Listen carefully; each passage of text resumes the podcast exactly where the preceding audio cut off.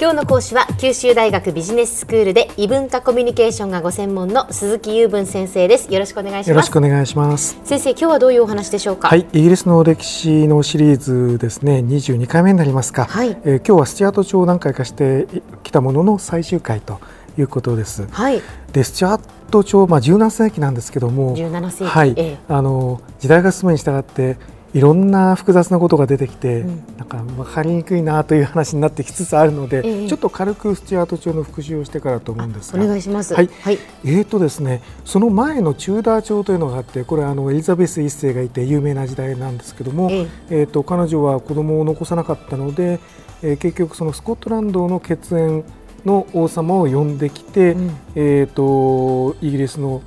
王に迎えたということになったわけですね。ええ、でこのスチュアート朝の時代の特徴としては王様の権力とその議会の権力が押し合いへし合いをしていて乱れていた時代なわけなんです。はい、それでえー、なんとですねその押し合いへし合いの中で王様が処刑するされるなどという事態が起きて、うんうん、いわゆる王政が廃止になって一旦その共和制というものができたんでしたね、えー、でそれはオリバー・クロムエルという人だったんですけどこの人がまた寄せばいいのに圧政をしたものだから、うん、えー、と元の方がいいということで王政復古が行われてしまったと。はいはい。でそこであの割とまともな人が王様になればいいんですが、うん、なかなかそうならないのが色の常でして、はい、その後の王様たちが、まあ、議会の人が嫌いなカトリック系の人だったんですね。それでえーと、なんとかならないかということを画策しているうちに、えーと名誉革命というものが起きたわけなんですね。はいはい、でこれはあの前回この辺りまでで終わったかと思うんですが、えーと、議会がその、えーと、血縁関係をたどって、まあ、よりまともな方を大陸から呼び寄せるということをしまして、うん、でえーと、今までのそのカトリック系の王様が、まあ、戦わずして逃げてしまうと、で血が流れずに名誉革命という名前だという話までしたかと思うんですね。はい、はい、でその時に呼ばれてきた人というのが、うん、えっ、とですねえメアリ2世という、まあ、これ女性ですねメアリですから、それからその夫ですがこの方は、えーと、ウィリアム3世と呼ばれるようになるんですが元のそのえーと、名前はオレンジコウ・ウィリアムというやつで。オレンジコウって言うんですか？聞いたことがある人が多いと思うんですね。これはあのイギリスの近代王朝のノルマン朝が始まった時のノルマンディーコウ・ウィリアムと間違えることが多いんですが、全然別の人です。別人なんですね、はい、面識もないと思います多分。はい、えっ、とそれで2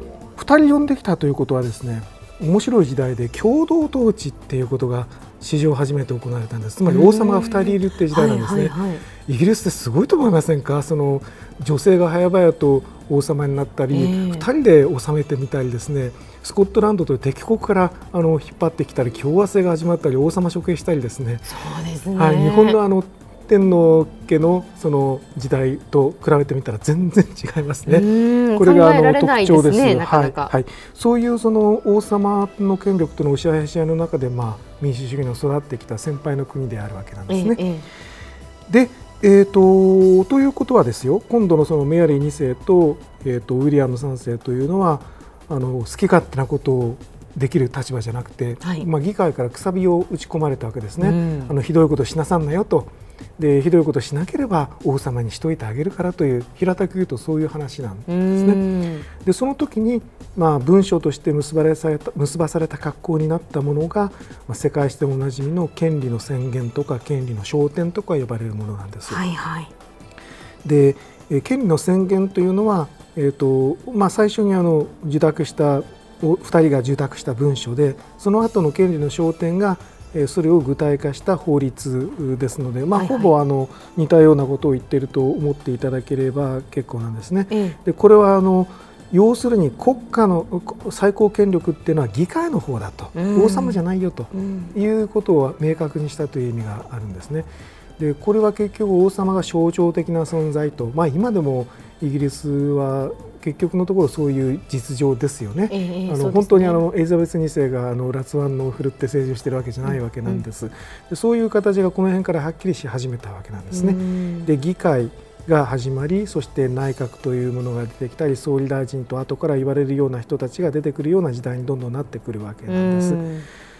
で、えーと、次回からはですねその最後のと王様がアンっていう女性の王様で、えー、えー、この方にやっぱりお子さんがなくって、まあ、いわゆるその、えーと別のファミリーへ王様が移っていくので王朝の名前が変わります。次はあのハノーバー朝っていうことになるんですけども、はいはい、まあ、それはあの次回以降の話になるんですが、ええ、そのアン女王の時代のところでですね一番大きな出来事として忘れてはならないのはスコットランドの話なんですね、はい、長年敵対してきたのは皆さんご存知だと思うんですがこの時代にスコットランドとイングランドが合併しまして、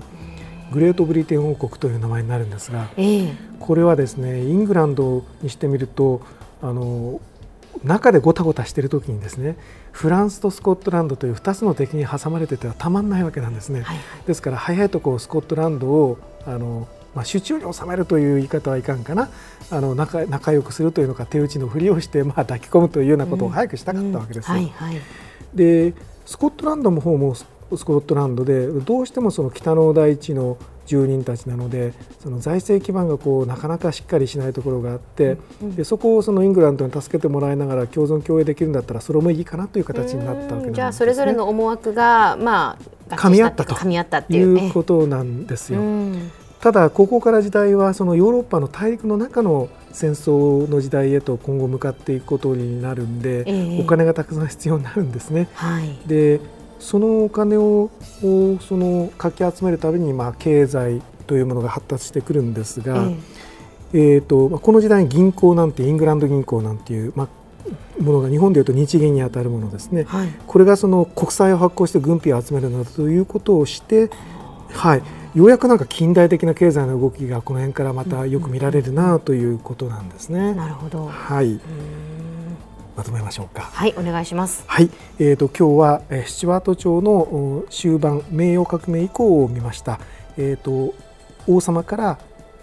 議会へ権力が移った時代であると。そして、えー、経済的な動きが出てきて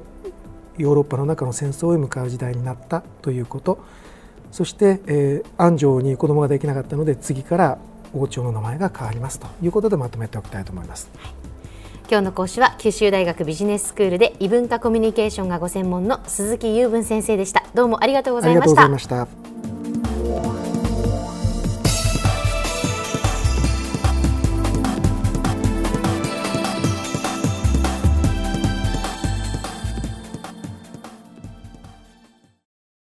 続々ぐいぐいメラメラつながる。ゾワゾワハラハラメキメキつながるズキズキ。モワモワホカホカつながる。キリキリ。ザワザワキュンキュン。ガンガン。ワクワク。ウズウズドキドキ。ルンルンバクバク。九州人のいろんな気持ちつなげます。九州から輝こう。キラキラつながる。 QTnet